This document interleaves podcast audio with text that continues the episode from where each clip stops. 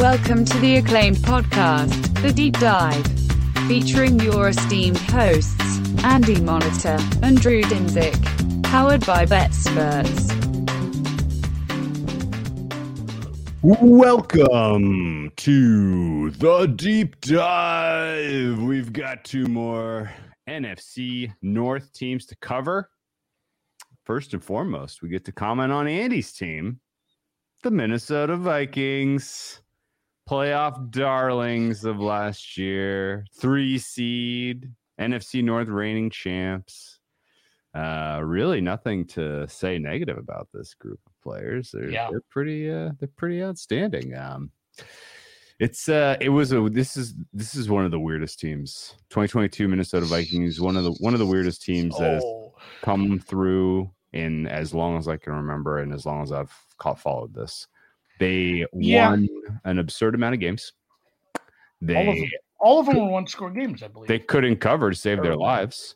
I think maybe one win wasn't a one score game. It was very, very odd. And just Yeah. kind of a, a quick aside, as you know, longtime listeners know, I I threw my Vikings fandom in the trash years ago because of, I mean, first off the heartbreak and just knowing that I, I what is it? for Uh, what what what is the what is the bias? I mean, it, it applies in betting too. What is the bias we use? The that you know a loss in betting hurts twice as much as a win feels good. Yeah, loss aversion. Look, just loss of it. It's it's the same thing with fandom. Like uh, a playoff loss hurts way worse. you know, Asymmetrical, yeah, just- asymmetric emotional.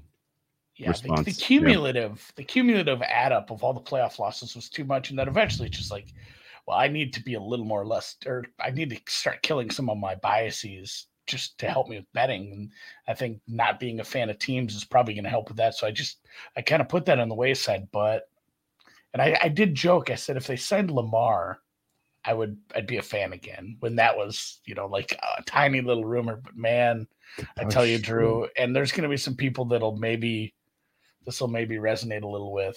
My son kind of likes football now, and he understands from his friends at school that like he's supposed to cheer for the Vikings and he wants the Vikings to win. And we watched some of quarterback. I put quarterback on. I'm still working my way through that, and he was so pumped to see the Vikings on there.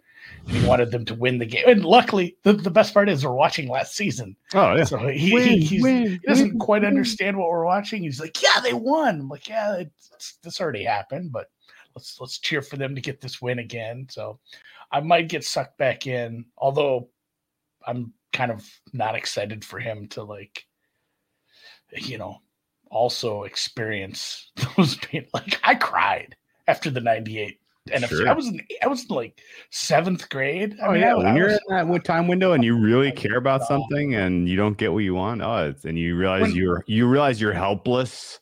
You're like, Well, you yeah, when they, when they lost to a Falcons team that you know it was a very good Falcons team, but they were they should have won that game. They probably would have won that Mm-hmm. Super Bowl. I was I was beside myself. I was just young, and you know it's only a few years into my fandom, and boy, that was a you know speaking of fun Minnesota seasons. If you're a fan, that was a 15 and one team, and this yeah this this team last year, as you were getting to before I I Man. started delving into my public or my private life, there is just e- even as just casual observers and you know i have to live here in minnesota so i have i get extra Yeah. you know exposure to this and i mean even the diehards the guys that i see at my fantasy football draft every year that we get about 14 miller lights in and you know they're basically setting the win total at 14 or 15 every year just like i don't understand how we how this team doesn't beat all these teams you know and even those kind of people were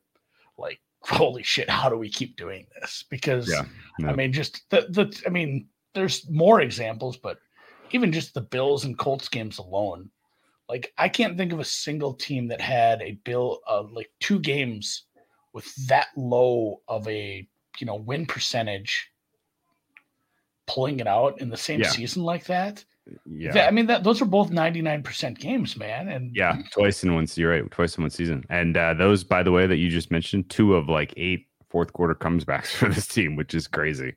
Um, it's so. Theory- I have theories kinda- on that Let me just kind of paint to paint the full picture then a little bit here. So there were definitely stupid, terrible power rankings published weekly that are based on win loss and had the Vikings in the top five. There were definitely Vikings fans that were buying into the wins and being Oh, like yeah. eating their chests like this team is good. Um, and the narrative around it kind of you see on Twitter of the lowest common denominator people fighting was always like, "We're why aren't we getting respect? Why why are we dogs this week? Why you know?" And like and literally everyone being like, "Uh, 'Cause you're Because- not good. because you're not good." Yeah. And you know what's funny, Andy? Even in that context, they were not as good as they were getting credit for in Vegas. I I say know. in and, Vegas. and we, we we did the same. I know. I think we probably said this Yeah. a couple times during the season. It's Yeah. the same thing you see in college basketball and football, where it's like, hey, this team is the 17th ranked team in the country.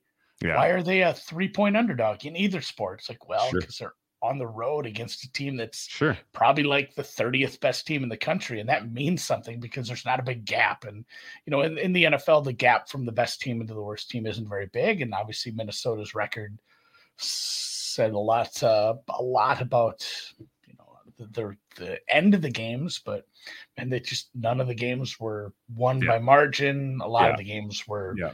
you know comebacks and, and truthfully a lot of the games weren't against great teams you know it's Oh, not like super easy. Eh, you know, obvi- obviously we do have to give them some credit for hanging with the Bills. That was, you know, that was a road game.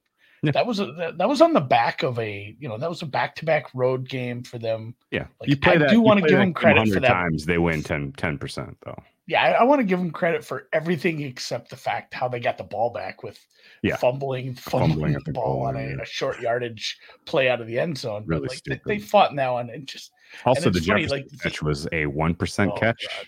Yeah. Yeah. I mean the Jefferson catch was amazing. That was probably the highlight the of the year, yeah. season, honestly, for Yeah, them. that was the. but um, and it's funny because that was that's the one I'd like to give him the most credit for. But then the next week was like the instant comeuppance, and we see like, oh, this is what happens when this team, you know, and obviously coming off an overtime game like that, playing a good offense. that was one of my Dallas- Dallas was one of my favorite bets of the whole. Dallas put 40 up on them the next week. was not competitive. Um, okay, so it still is weird though that everybody who with two brain cells rub, you know, pull look at EPA per play. Oh, this is an average team. Look at yards Yeah. per play. Oh, this is an average team. You know, there were any DVOA. It didn't matter what metrics you went to. It was like, no, this team is average. They should not be. You know, you shouldn't be thinking of them with their win loss as the top five team at all. Like, stop. You're being stupid.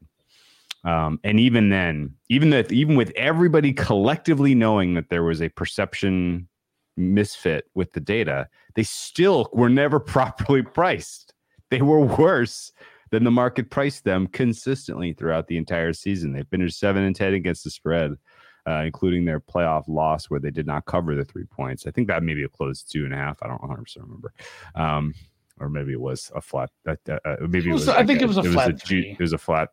Was it flat three? Yeah, whatever Yeah. it was. Uh, they did not cover. Um, that even still was a pretty coin flippy game. But um, you know, you start off the season solid. You beat the pants off of the Packers at home. You kind of make yourself, uh, you know, kind of, uh, hey, w- w- this is our division now. Uh, kind of a statement, and then you turn right around on Monday Night Football, and you are uncom- not competitive with the, um, you know, the the everybody's kind of darling team in the Philadelphia Eagles.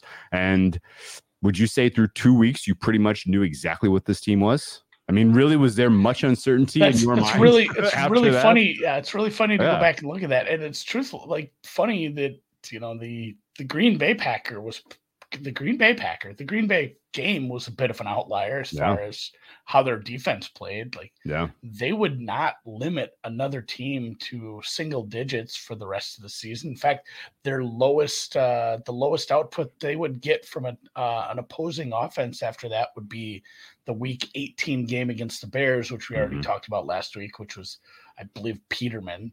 Yeah. So I mean, you, you can't hardly throw that in there. And uh, you know, No. from there, the other ones would have been the Dolphins game, which was backup quarterbacks, the Washington game, which was essentially backup quarterbacks. Like when they played a team with a decent, you know, offense, it was you're going to give up 20, 24 points. Yep. Yep. The defense was not good. I do, I do want to say, like, if there were a team, like, if you had to say 10 years in the future, this happens again, the NFL is not too much different than, you know, what we're looking at right now. Mm-hmm. What would be the traits of a team that won like 10 one score games in a season and had, Yeah. you know, es- essentially Yeah. a neutral, uh, a Yep. neutral point differential. And Yep. really, for, for me, the first thing would be like, they had a good passing offense. A good passing I- offense and good pass pro. Yeah. Yeah. So you could you're you're you're capable in comeback mode. That's all you care Yeah. about. A good enough run defense that you're not going to let your opponents put the game away with the run, and good enough uh good enough tackle play, good enough uh, interior, you know, Yeah. just a, good enough matchup play with your blocking uh to give your guys a chance to come back. Yeah. Like they had the exactly the right uh, DNA for that. Yeah. F- full agree, and that that's not us saying that the Vikings were better than the Pythag said or were as good as their record said. Obviously, we're Mm-hmm. not saying that, but we are. It does like logically, it makes sense to me, like that the makeup of this team was a team that put themselves in those kind of positions a lot Mhm. because there's teams that are probably as good as this team. You know, as Mhm. far as if you wanted to give them an NFL power ranking against the spread last year, power Mhm. rating, that didn't have this kind of makeup to do this over and over. And obviously, doing it as many times as them is a super big outlier that leads to the obvious thought that everyone thinks is this team is, uh, you know, going to regress. But uh, it's not a ton. Can't has keep changed. doing this. Like, Yeah. This is Can't keep the- getting away with this. the you know the schedule is going to change and that's one thing but Sure. man like my biggest takeaway from 22 to 23 is like this is kind of the same team Yeah. and well, like except for the defensive coordinator. That's maybe the only major kind of DNA change. Um, and- but you know, they they they're cutting some of the some of the familiar faces are no longer on this roster, Andy. and We'll get there. Mhm, mhm. Um, but I guess so. Kind of closing thoughts on uh, uh, Minnesota 2022 season. Uh, number one, um, very it's just a just a very enjoyable team to bet on or against, depending on matchups. A enjoyable team to bet on live because they were always in the games. Enjoyable team to bet over under depending on matchups. A lot of overs on this team schedule. They finish I guess they yeah, eleven overs, seven unders over the balance of the season. There was a little bit of telegraphing when you're you're like, oh, you're up against a team that has a, you know a viable passing offense. This game's going to end land in the fifties. Don't mind if I take an over. Um, and I think realistically, uh, uh, we need to to thank them because they helped um, provide a little bit of a data set to combat one of my least favorite gambling narratives, which is just pick you just need to pick the winner andy. Like uh you, co- you cover the spread or you you know the dog wins. Like it never lands in the middle. Like just just pick the you know. And the, my and my favorite thing is like that's true. And that makes sense. But but it, it makes such a silly yeah. Presupp- it presupposes that you're going to figure out who's going to win the game. Yeah of course Like, but that that part yes. is very hard. But it also it also implies that there's no middle that it Yeah. never lands in there. And, i and guess that- what? that's the thing The it lands five there times enough. five times with this vikings team. They were favorites that won the game but did not cover the spread which is quite cool. So thank you to the vikings for providing that portion of the data set so that uh, uh, the people who kind of feel like they've dawned on some hidden secret to crack the betting code can shove it because that's not correct.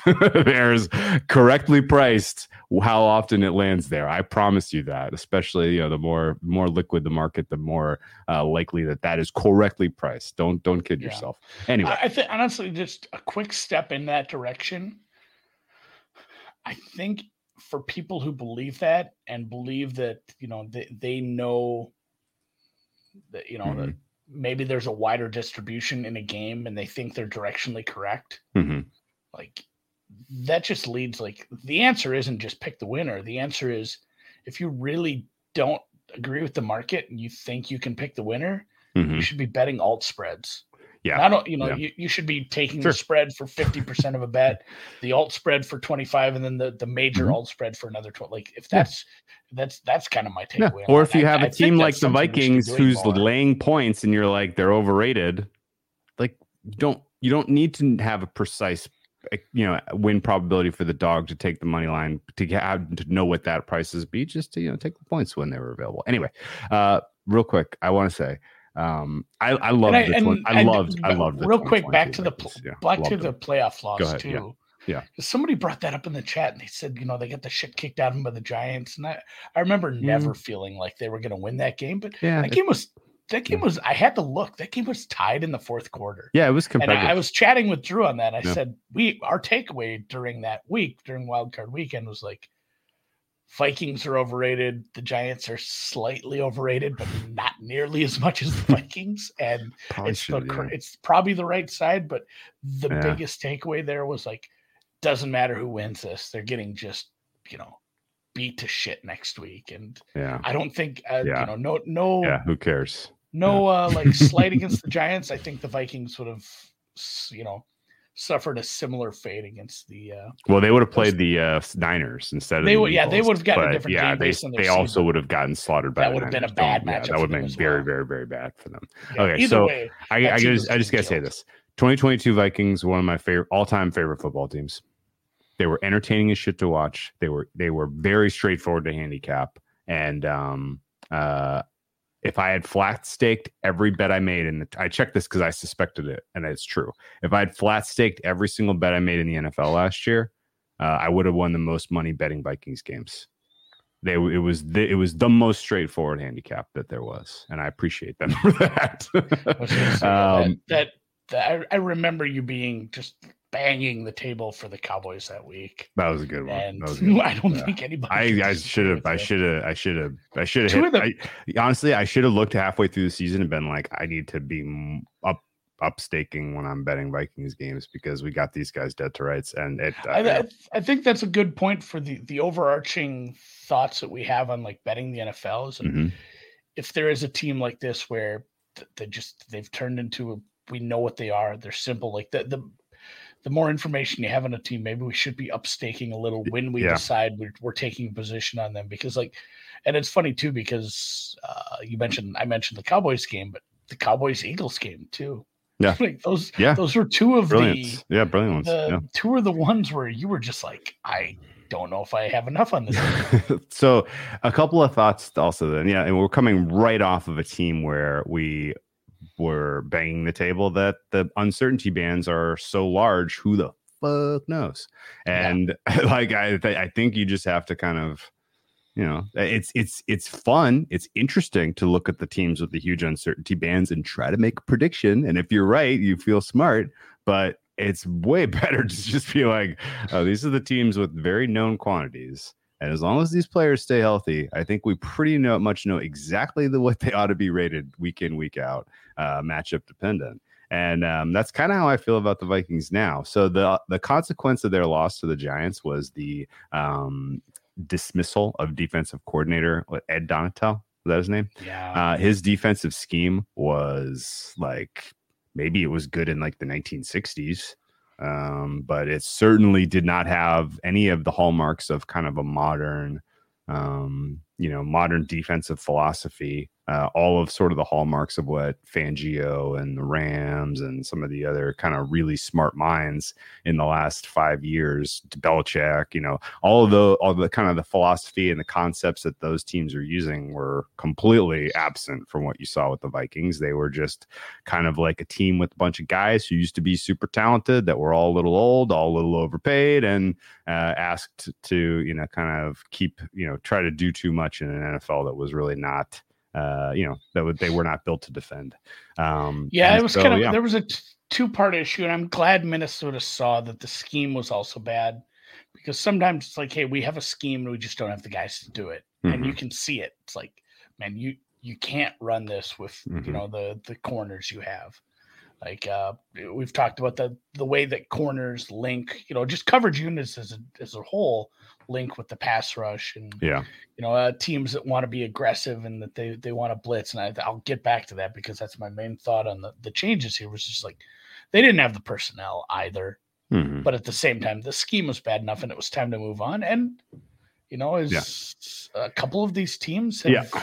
made out like a bandit like we mentioned with uh, the Los Angeles Chargers Yeah. probably just really nice if they were able to get a guy that we think might be a good offensive mind and you get him in you know somebody who's been bandied around a little as far as this guy might be a head coach you know if you can get him as a coordinator good for you and obviously the same thing goes for Flores who's been in that position before and has shown like hey I've called plays for Yeah. I don't think I don't I don't think there's a bigger maybe I don't know, a bigger badge of honor than being able to call a defense. Like Sure. Bill Bel- Bill Belichick says, "I trust you to do this." Yeah, of course. That's a that's Like, a that that's- vote. that's Talk about a vote of confidence. Yeah, yeah, that's it's the, biggest opposite of Bill Belichick putting you in Yeah. charge of an offense, um, which is not necessarily a, that indi- much of an indicator that you know what you're doing. Um, but but No, having Bill like Belichick put basically like, who, who's who's in the bathroom stall right now? I think Go- it's you, you got this, man. Go Ah, get him. He's the Go get him. Go get him, buddy. Um, but uh, the you're right. No, long term, Flores as a defensive coordinator hire, good job. Second, great decision making by the organization from the coaching hire because I like Kevin O'Connell. I like his honesty. I like his vision. I think ultimately he kind of gets he gets it in terms of like being Have creative you- and being interesting. Have you and watched much the use space. quarterback? Uh, the Not Netflix- yet. No, no, I haven't watched He, yet. he obviously he's featured in that a bit. Okay. Yeah. The biggest takeaway, fucking Twitter. Stop like, stop liking Kirk Cousins. Like, he's Okay. a huge dork, guys. So here, okay, But, so, the, the- so I, but the same thing you're saying. I Yeah. love the Kevin O'Connell quotes I'm hearing. Yeah. Yeah, I like his interactions with the Yeah. team. I like him. Yeah, long term, I, I can see him being there for ten years. I can see this working. I can see ultimately, like you know, an ultimate. If the, assuming that the personnel side of this catches up, which is a huge question mark still, um, then you know this is you know they are building something cool there, and there's just like it's like other reasons to just long term be a buyer of the Vikings. Like ownership is good. Like they've invested in the team, they invested in the medical staff, they invested in like making players and their families feel good. You saw the uh you you know you saw last year when the NFL Players Association went out and surveyed all the players about all the different aspects of working for a team and a franchise and came back with the grades, the report card of all the franchises.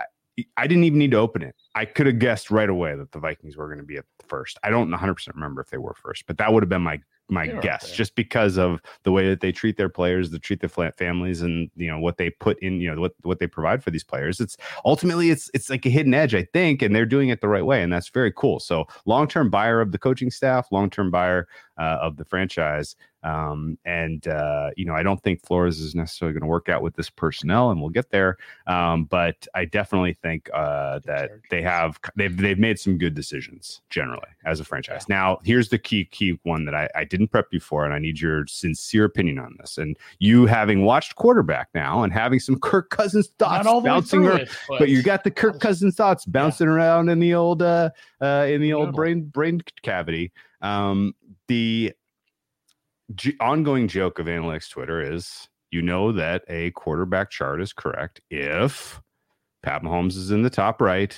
and Kirk Cousins is in the dead middle. It is a very very funny and appropriate joke because Yeah. that is what Kirk Cousins is. We know it. We know it. We know it.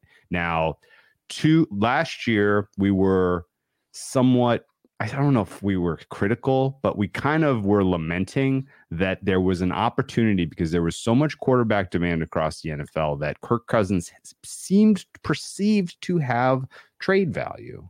And t- you know, Kwesi taking over could have decided tear it down to the studs. Let's let's let's take our lumps this year. We'll draft a quarterback and a quarterback rich draft next year, and we'll build this thing up from the from the ground. Instead, they fiddle fucked around with this contract. They keep him as sort of the medium term answer, and now they may have found themselves in purgatory where his play specifically elevates the offense to the tune of it's hard for me to see this team winning four games in a given season and getting an elite pick in the draft if he starts all 17 games and he's been very available throughout his career. So there's no reason to think all of a sudden something weird is going to happen and he's not going to be the guy every single week week in week out. So this all goes for my question to you. Did the Vikings make a mistake not cutting bait with with uh um with Cousins at the regime change uh point point that they took over. Maybe. And truthfully, and I'm gonna I'm gonna make a little bit of a confession here. The the team building stuff with you know the cap considerations and the money bores me to tears. Of course. Like, I, I I understand it enough like to kind of try to have a pulse on what I think teams are going to do. But I mean, that's the big question here too. Is uh, you know we, you have to replace him and what he's going to cost for a guy. And truthfully, there's not. You don't need to put any extra filters on Kirk Cousins like CPOE or his EPA per play numbers. Mm-hmm. I don't think he played in them like uh, this is hyperbole. Obviously, there was a few you know the Packers and Eagles games right off the bat. There was some time, but like the amount of garbage time that was played by the Vikings was as minimal as a team can get. yeah, like how many how many fourth quarters I'll, were there? I'm going to look this up while you go, but go ahead. Take away the first two weeks where the, the win against the Packers and the loss against the Eagles. How much garbage time was there for the rest of the season? Like fucking bupkis. So Kirk Cousins' middle of the pack numbers are pretty accurate. It's just you know, it, it was a well coached team. And like we said off the beginning, a team that can do this sort of thing is going to have a, a good enough passing game and a, a, good offense, a good offensive scheme. The, the run scheme is good. The tackles played well. You got more out of the offensive line than I think uh, you know some people thought you were going to. And then you trade for a tight end middle of the middle of the season, a tight end who is did and probably will again see a lot of volume. So it's it's like an a very above average passing offense with a middle of the pack quarterback. And when you have all those other pieces, you don't need Mahomes. I mean, the the conversation we had with the Chiefs was, oh shit, you can trade Tyreek and he can still do all of this. Doesn't matter. Like he had Kelce and a bunch of Jags. And, you know, I, I don't want to dog in everybody, but nobody really lived up to their potential there. And mm-hmm. I, you know, Kirk Cousins isn't the guy who's going to do that. He needs an offensive player of the year. He needs a high end tight end and but he's good. He's good enough to go out and put that product out every year. Just like yeah. And I again, I said it bores me to tears, and I don't want to deal with it. But it's not a guy you want to pay. You know, long term at, at sure what, 35 yeah like because 35 so, I, yeah like long term long term yeah. i'm it, it might be like oh shit like what if madison turns out yeah. to be just as good as Cook in this scheme? Addison turns out good. Jefferson doesn't drop off, and you're yeah. stuck with I don't know. Like who's your who's your big free agent quarterback next year?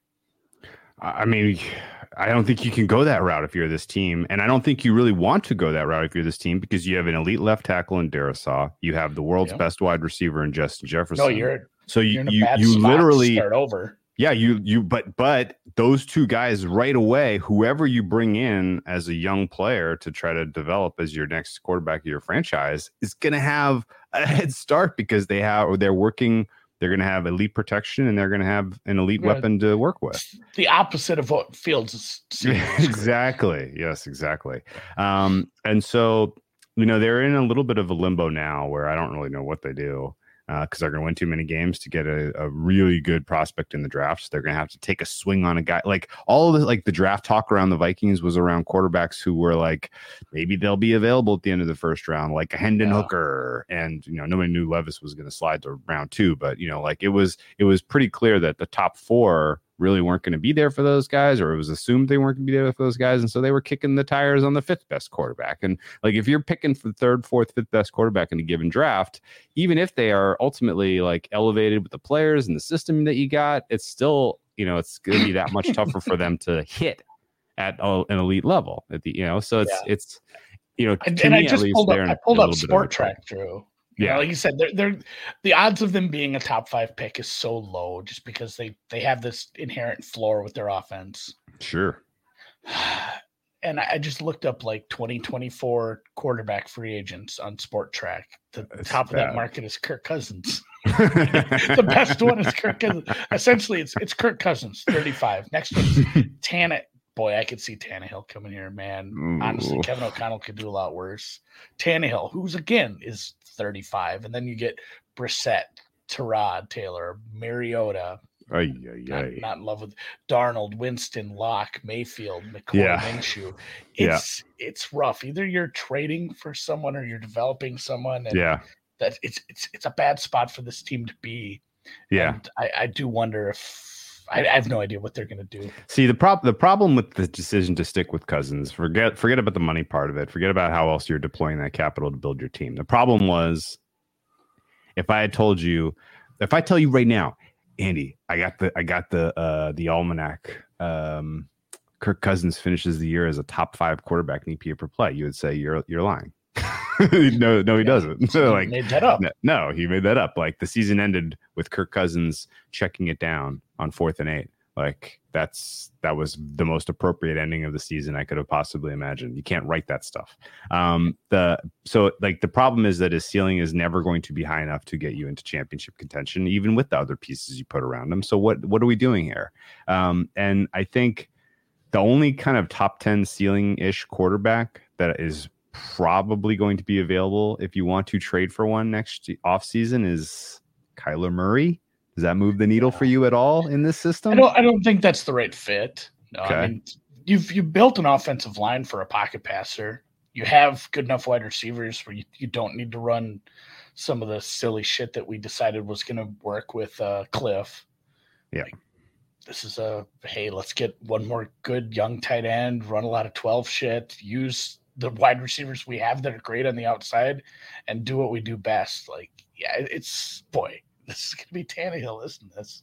Yuck. Yeah. Yeah, like well, that team's going to rebuild, and Tannehill's going to. I mean, re- or realistically, that, or you end up drafting the fourth. You know, they they give Kirk Cousins a one more year kind of deal, and he's the bridge to whoever they draft in the first round this year. Um, tough to say, but realistically, you're going to have the third or fourth pick. Um, there's not going to be a lot of teams in the draft mark. You know, like mark in the market for drafting a quarterback next year. I don't think because so many took them this year. Like that's just kind of the cyclical nature of this. So maybe the third best quarterback in the draft falls to you in the teens if you're, you know, a 500 team this year. So that that's not crazy, but still, like you've kind of wasted two years of prime Jeff, Justin Jefferson. You've wasted two years of prime Christian Jar- Darrisaw. Your defense is it decayed on the field last year to the tune of you had to wipe all of the contracts on that defense outside of Danielle Hunter. Well, and that's the thing too. If you, if you do decide to stick with Kirk for some some way that works out, your entire draft and your entire free agency period has to be. We have to. We can't have any ifs or buts and candies and nuts on defense. We have to bring in known quantities that are going to work for Flores and Yeah, work imme- immediately. Like that. That's what 20, 2024 for the Vikings. If you stick with Kirk, you say, "Hey, he's not he's not elite, but he's good enough with this offense. If we had a defense that could stop anybody, stop, you know, and you do the push the chips in Rams, Dolphins kind of move, and you spend on defense. You you'd have to have like a splash signing up front. You'd have to have a, a decent corner, God, teams are and, so and, then, good at evaluating. and then your team was Oh hobbled. man!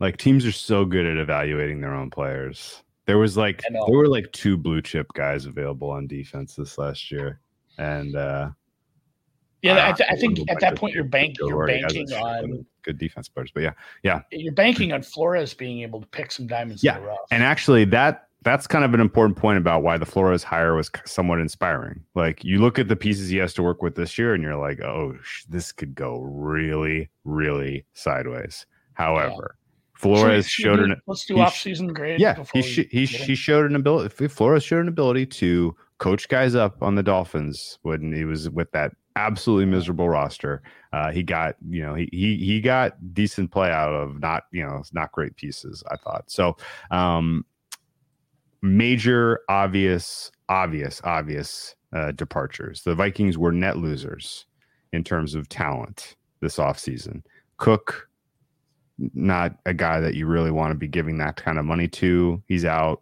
he's still Oh, waiting for his new team. there. Hand was forced there, not a surprise, but that's still not something that you're super fired up about in terms of just having one less offensive piece to work with.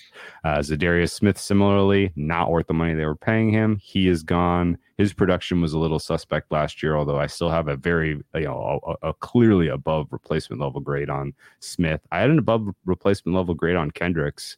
Uh, I had an above replacement level grade on Patrick Peterson. Patrick Peterson, by the way, um, kind of revitalized his career last year after going through a that that he he went through that that typical cornerback dip where speed wasn't going to do it anymore, and then he figured out how to uh, you know kind of do it with smarts, and so he's in He Pittsburgh was- now.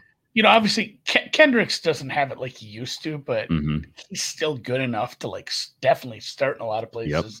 Yep. And Za'Darius Smith, like you said, the pay was a little much, but he's he has productive years ahead Sure. of him. So does Dalvin funny, Tom- like of- yeah. yeah, Both- oh yeah, Dalvin Tomlinson, Dalvin on the other Tomlinson and the deal. Darius Smith, by the way, together again in Cleveland. Yeah, Yeah. that's true. But it's funny too. The Patrick Peterson signing was just when they first did that. It's like, oh no, what what, what are we thinking with that? Yeah. And uh, they they jettisoned three or four defensive backs, and Patrick Peterson was probably the best of them last year. Yeah. Was- um, I mean, I, I can't think of his name now. Sure, I mean that's the he, he stepped in the second half of the season. It'll come to me in a second. He was okay. I don't know if it's uh, Cornerback? repeatable, but like Dan- Dantzler and Sullivan, like they weren't Dude, great. I think di- was did dance Dantzler's not even on the squad anymore. He got uh, No, no, no. I'm saying Duke Shelley. Duke, Duke, Duke Shelley, Shelley there you go. showed some promise. I don't know if that's repeatable, if that was fluky, but like yeah, Dantzler. Oh, Duke Shelley is also gone, by the way. Duke Yeah, Shelley's in Vegas those- now. All three Yeah. of those are gone, and like the one Yeah. I'm, I'm, I'm most hopeful for this year somehow Patrick Peterson at like age 50. Yeah. Oh, Dantzler's gone. He's in Buffalo. Shelley's Mm-hmm. gone. He's in Vegas. Um, Dalvin, yeah, Tom, you know, and then there, and then the other, you know, the losses on offense were after Cook were kind of shrugs. Thielen needed, you know, Yeah. the, you, that you're replacing with a younger version of him. That's fine. Um, and uh, yeah, you lost a couple of what a tight end and Irv Smith who never really fit. Um, I mean, and yeah, we're planning on moving on. I think there with the trade. Yeah. For, uh, Yeah, for the but the guys they brought in are interesting cases. Um, they're guys that did not play a huge amount of last season for various reasons, but what we saw from them was good. Marcus Davenport's kind of at the top of that list. Like he has first round pedigree. He has shown pretty impressive flashes in his career. He is on a one year prove it. Uh, and he could very easily replace the production of Za'Darius Smith. I think that's that's pretty clear to me. Um, Byron Murphy, similarly, in a situation not unlike Patrick Peterson, where he could have a productive couple of years for you. So I, I don't you- think he's yeah, going to be asked to do like a ton, ton. Like Yeah. he's he's gonna he's gonna cycle in. He's gonna play nickel. yeah, Like and, and he has he has something to give. And like you mentioned, I like I like the Davenport signing. I'm a little worried that the Danielle Hunter stuff. Nobody talks about that because we all want to. You think he could hold out? I, I don't think it'll go that far, but it's certainly the the relationship isn't great right now. So, Hmm. uh, you know, having more defensive ends and more pass rushers helps the other ones. So, obviously, having Hunter on the field will help Davenport. Uh, I don't watch Pac-12 football, so I didn't uh, stay up and watch a lot of games. But Vikings currently 28th right now in cap spend. Yeah. So there's gonna that Danielle Hunter deal is going to come. I, I think so. It's just we're in a, we're, we're already to camp. You know, I, th- I thought it might be a June thing. Um, yeah, there's plenty of time still. There there is time, but the the what's it, Mekhi Mekhi Blackmon? Beck, yeah, Uh, Blackmon, that's- yep. That was your second draft pick. I guess uh, you know he's all Pac-12 defense. He's played well enough to make that squad in a conference I don't really watch, but uh, some people are hopeful for that, and I don't know if it can get much worse. You have a better coordinator, but I, like to your point. It's a weird situation to be in where this defense probably got worse from a talent standpoint after what we saw last year. Yeah, yeah. They pro- well, they probably did, but at the same time, they got a hell of a lot cheaper. Um, and they they replaced production. I think I think they they generally replaced enough production that I don't think you're really scared about the absolute bottom falling out with these guys. Like, what was their you know their defensive rating last year was not good enough to keep up with the lead offenses. but it was still it was good enough to keep you in games, and that's what you needed with the offense you had to have all those comebacks. Like you, you know, and you know they they didn't keep you in the first half of the Colts game, but the Colts let you back in. Um, but yes, a lot of the other comebacks that were pretty uh, you know, were, were, were pretty memorable for this Vikings team were because the margin wasn't more than a, a score or two, um, yeah. particularly in the fourth quarter. So, you know, I, I don't the, think the inter- yeah. yeah. the interesting part about the defense, Drew, is it's like what we talked about when we did the Seattle preview last year. We said it's crazy. Like this defense didn't give up big plays because they knew they knew they sucked. So they turned into like a no doubles defense in 2021. Yeah or 20, yeah, 20. I'm trying to think what two years ago would have been now. And the same thing can be said about Minnesota. If you look at their defensive EPA per play last year, mm-hmm. middle of the pack. But if you go look at success rate, they're yeah. like, you know, they're pretty much bottom five. Like they're yeah. right up there with some, I mean, yeah. essentially the same success rate as like Indy and Houston. Yeah. Bad defenses. So they did that where, hey, we're going to let you have successful plays over and over and over and not give up huge ones. And as Sam, who is a smart cat, points out in the chat, uh, Flores' defense might be bad in a completely different way, which, in my opinion, might be good for this Minnesota team. Who, like, if your defense stinks, why do you want them on the field anymore? If you're going to have that bad of success rate and still be middle of the pack, um, you know, hope to get some third down stops and give up huge plays, get the offense back out there, score again. Because Flores is going to be very aggressive with just as bad of a secondary, just as bad of a, a skilled yeah. coverage unit, yeah. pass rush unit, yeah. maybe just as bad. And if they're going to be that, like, what I mean, what comes with a blitz when you're a cornerback? What happens when when they blitz? You get uh, exposed. Yeah, I mean, you're in man. You're, yeah, you have yeah. a bunch of guys who are going to yeah, play you, a lot you of cannot, man You cannot fuck up. yeah. And yeah, they're, they're going to give up some big plays. Yeah. And Sam points out too, yeah, they probably will force some more turnovers. They'll have some some big stops. Yeah. Um, you know, the biggest thing uh, you can do for a bad secondary yeah. is maybe get a sack on second down force a third and 17 something like yeah. that that's that's great for a shitty secondary if they can if they can play a little uh, up like that and not have to worry about shit it's yeah. always third and three and these slants are killing us. We don't have we don't have it in us to you know play man coverage for 80% of this game. Yeah. So it'll it'll they'll lose in a different way on the defense but it might be it might be advantageous. Okay so here's some considering of the, what they have. here's some of the player ratings i got for the vikings. Um worst cornerback room in the league um, sure. Yep. The and that's just because these guys are unknowns quantities. Like yeah, you you have a. I will say that how many more rookie corners did we see? Kind of. Oh shit, you're kind of good. Quite right good, yeah. That I think that's the exception, though. I, I don't think I don't know that these guys are going to just pop. Um, there are so many unknown quantities in the cornerback room. I have no idea how to properly rate Evans, Blackmon, Booth, Williams, Gowan, Barnes, Ward, Reed. These guys are all right now below replacement level for me because I just have no freaking clue what we're going to get. Uh, safety play I have as good. Harrison Smith yeah. and Bynum, good, good players. Those guys are Smith still playing above replacement level. Good, but good job by him. Uh, Byron Murphy, I have as your. He's currently listed on Ourlads as the nickelback he's gonna have to do some CB1 duty.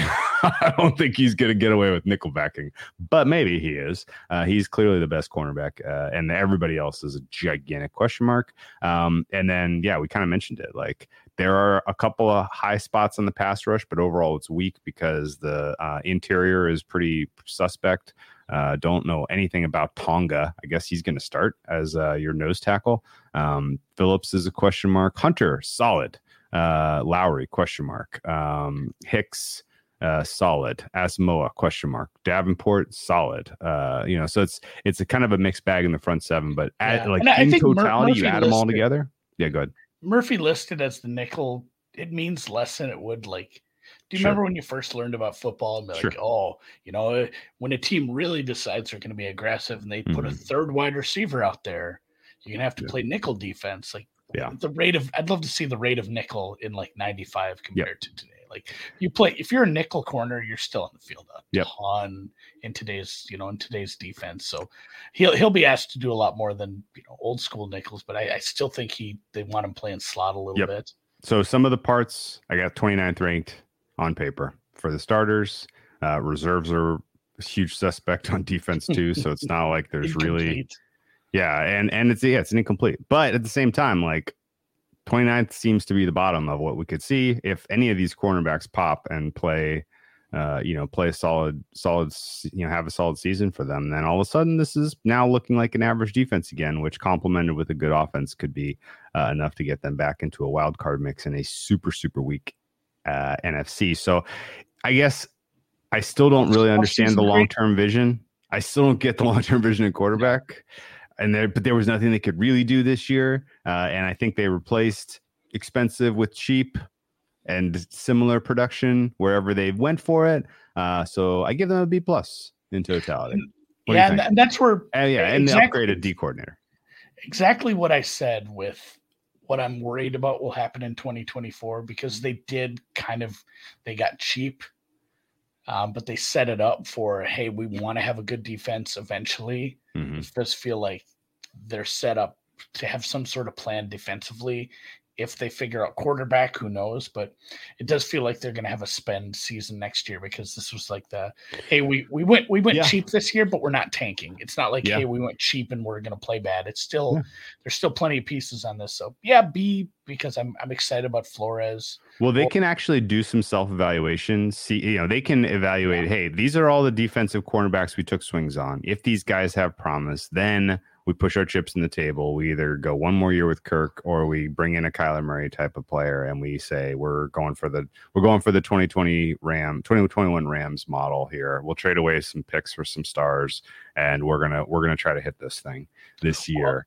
Um and that's not Yeah, crazy. if so gonna, anyway, yeah, you're going to evaluate a bunch of young and unknown defense backs, let's bring in the guy who coached the McCourties and Chung and Sure. Gilmore and Xavier Howard. And like Sure. this guy has been around. He's developed young talent. there. Yes, he has. Yeah, he absolutely has. has been Yes. around but he, he's part of the, all those guys' Yeah. developments as well. Yeah. So, like, if you're going to have someone to evaluate it, I guess you're in you're in good hands there. Yeah, and, and if it doesn't work, then you tear it. down and you start with a rookie quarterback and you try to build it, you know, the the hard way, um, instead of just trying to go for the grab the brass ring. Anyway, um, let's look at their schedule. Do you agree with my offseason grade being better than a B, or you think there was something No, um, I like I the Flores hire. I think that's enough I to get me in B plus in and of itself. I, I know you lost Thielen, but I'm I'm I'm high enough on Osborn and Hockenson. I was a little surprised they went wide receiver. I really, really thought there's like Yeah. five corners that are kind of in that range where you can even trade back if you wanted to get one of them. Um, I was I was a little surprised they went wide receiver there, but I guess it's like, you know, we have we're bringing in other people. We're going to evaluate all these guys, and we're going to kind of figure it out. And yes, Addison is very fast. Well, So- that was uh, who I forget who made this point, but probably one of the deep dive Discord guys had my favorite joke of the day, which was uh wasn't the knock on him in the draft process that he didn't have uh, good straight line speed, and uh, that was his that was the uh, the knock. Yeah, that Um, stretch of yeah, 94 is pretty straight. Yeah. If you're gonna go really fast, it's I mean there there are worse places in the Twin Cities to do it, but yeah, hopefully he gets his head on straight. I do, this. yeah. Just for the record, not expecting a suspension there. Just No, that's just a rando, not. rando, rando July news blip, and uh, No, I think uh, he, no hopefully he learns. injury, Yeah, ho- hopefully he learns from that. Yeah, yeah. Learn, Uh, learn. no, your your B your B is fine. Um, and I think Okay. a lot of it is because we don't have enough information to give him a C on defense. Like there's Sure. just so many new. Well, see, the thing is, like, I don't. there's so many incomplete pieces that we I- can't. I don't say, hate like, the they'll all be vision, though. Bad. I but my point is, I don't hate the vision, right? Fair. Like either we develop these guys up and then we do the Rams, or these guys don't have it, in which case we need a lot more draft capital, and so we set, sell some of our assets for draft pieces and we draft a quarterback and start from scratch. Like they, they've kind of given themselves those two avenues depending on the results of the season and particularly how they develop their players this season. And I think that's I think that's smart. Give yourself options.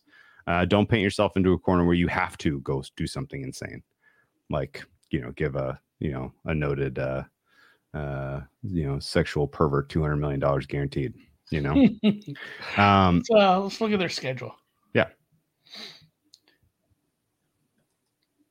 Ooh, a lot of blue on that uh, on that uh, look ahead line column. Hmm. Um, eight and a half implied wins here. Um, because it is an NFC schedule, it looks pretty easy on paper. Uh, you got a lot of bad defenses on here, notably Detroit twice, uh, notably Chicago twice, but that's going to be the same for everyone in uh, this division. Uh, and in fact, uh, you know, outside of those teams, there are a couple other pretty questionable units on here. Um, and uh, in Las Vegas, Vegas sure. and I guess maybe New Orleans, although we, I'm going to have a fight with someone at some point about what New Orleans' defense is because I don't think they're good. Um, and then there's a bunch of relatively good defenses on here. You got to play San Francisco, Cincinnati. they may not actually be a good defense, but Denver, good defense. Denver. San Francisco, good defense. KC, good defense. Carolina, good defense. Philadelphia, good Philly. defense. Uh, Tampa Bay, good personnel, maybe a good defense. We'll see. Chargers, maybe a good defense. Uh, Atlanta, good defense by my numbers. Uh, so there's there's a pretty healthy, uh, difficult schedule of opponents here in terms of defenses, and then a lot of quarterbacks that are going to light you on fire. there's no stopping me from playing over in KC versus Minnesota on that fast ass turf. I don't know what that total is going to be 54. 54. Still 55. probably an over. So um, you know, it depends how Minnesota looks against these other teams, but Philadelphia, there's a decent chance that Cincinnati. Carolina's defense is better than we than we think. That they have a few pieces. If Minnesota mm-hmm. underperforms for a couple weeks in a row against, yep. you know, three weeks in a row with some people with personnel, oh, you might get like a 51 and be pretty yeah. happy. So Cincinnati and Philly are in on the road, and Cincinnati's in the winter. Um, KC and San Francisco are at home. Those are four elite offenses, elite personnel groups for sure, skill position groups for sure. Um, quarterbacks and or skill. win total for those four games, I'd set it like I'd have to give it an Asian total, like zero point twenty five. Uh, point, uh, seven five. Like, point seven five. Oh, okay. Yeah, I think, uh, point twenty five. Um, good teams lose to medium teams. No, I was what I was gonna say is those four teams, and granted, one of them's a winter game, but uh, if I set the total points scored against Minnesota for those four squads, uh, I'm probably looking at like a one sixty ish. 40 points per team with those four offenses is not crazy. Uh, it's not probably a, a median 160, but uh, it's you know we're we're talking about those those games. You if if Minnesota wants to win those games, they're gonna have to get above 35. I think. Oh, we were close. Somebody says that there's a 53 out there and a half for yeah, that uh, Chiefs game right now. That's that sounds right to me.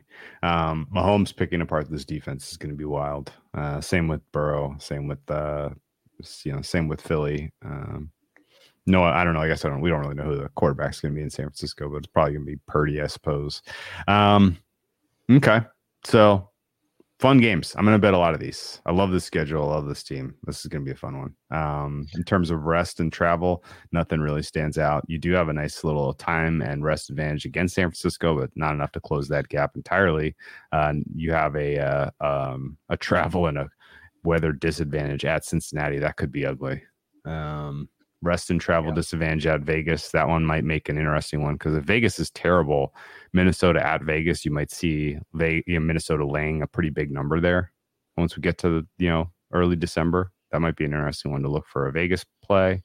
Um, and then uh, yeah, two games against Detroit in the last three weeks, sandwiched with the Green Bay in the middle. Detroit, Green Bay, Detroit sandwich. Uh, do you think that sequence of three games decides the NFC North, Andy? Probably.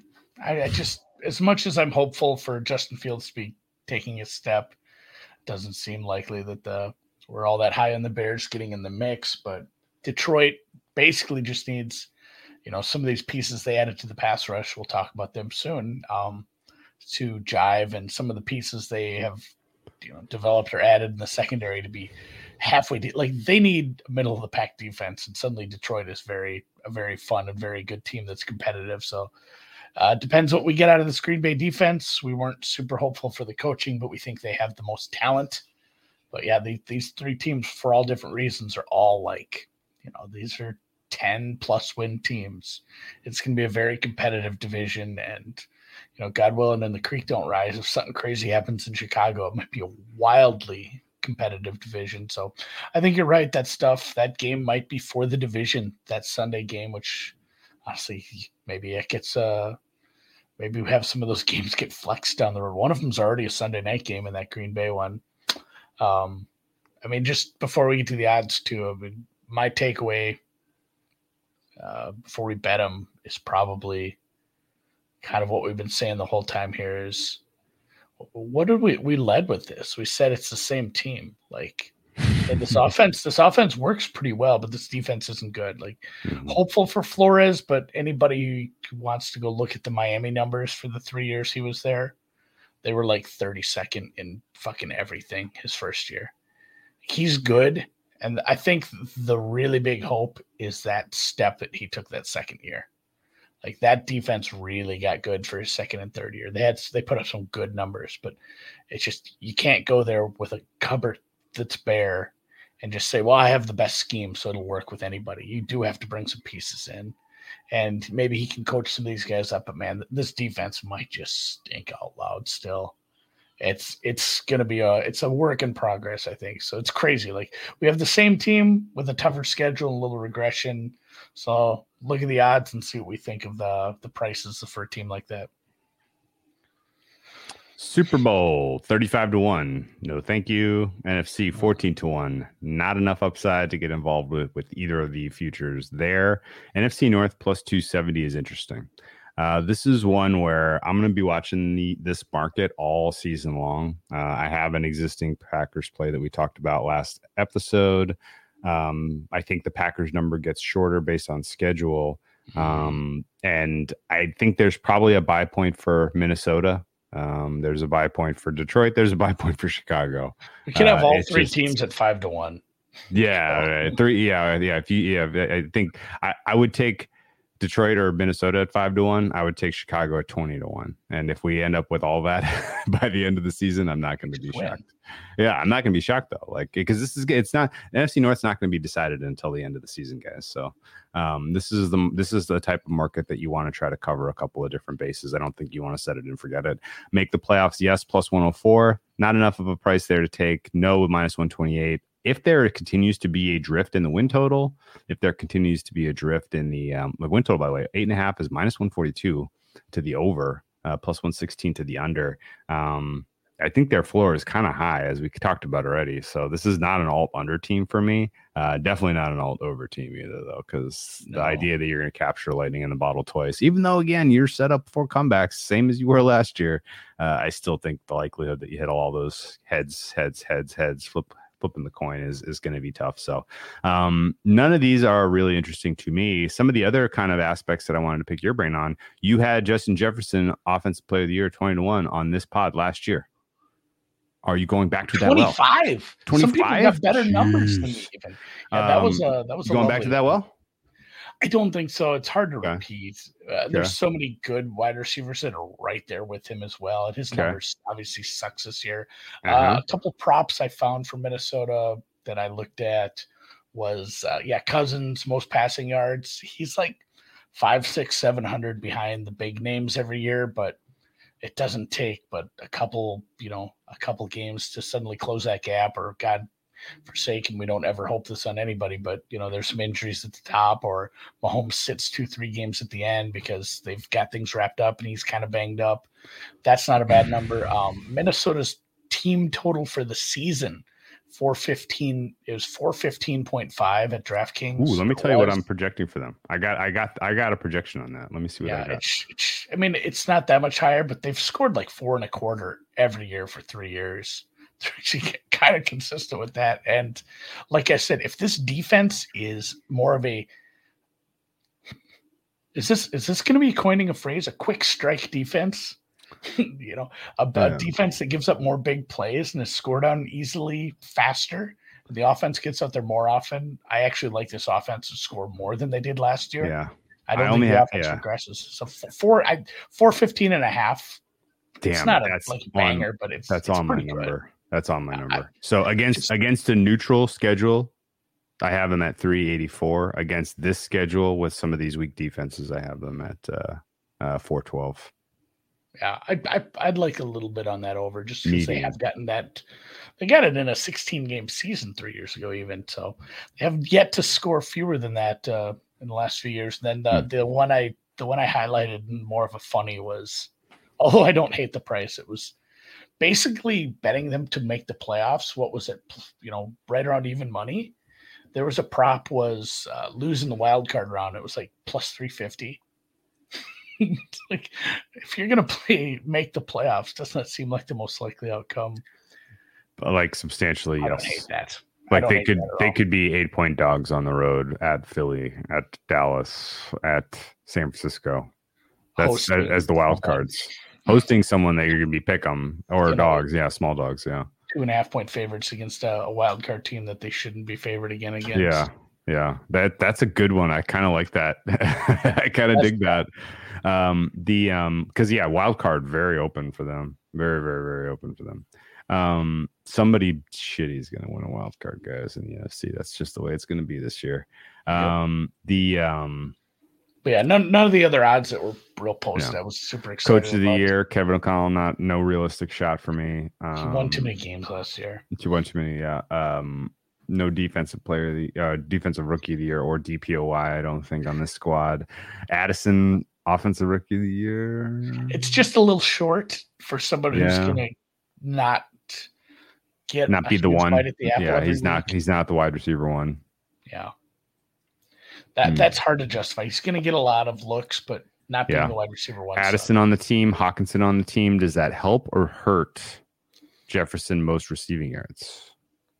I don't like I don't like that at all. I like him like maybe maybe most receptions. Okay. Um, although Kupp is you know Kupp's back and Kupp's good for 150 if if they want it. Even with Stetson. and it depends who's playing quarterback that. Yeah. oh, we'll see. Uh, okay. Range of outcomes. We kind of talked about it. I think best possible case scenario for this team is they lose in the wild card round. Yeah. Between that probably and 10. happens. That's Yeah. probably that's, if we're if we're being honest, it's probably modal, right? Like the most likely outcome for this team between a stage of elimination.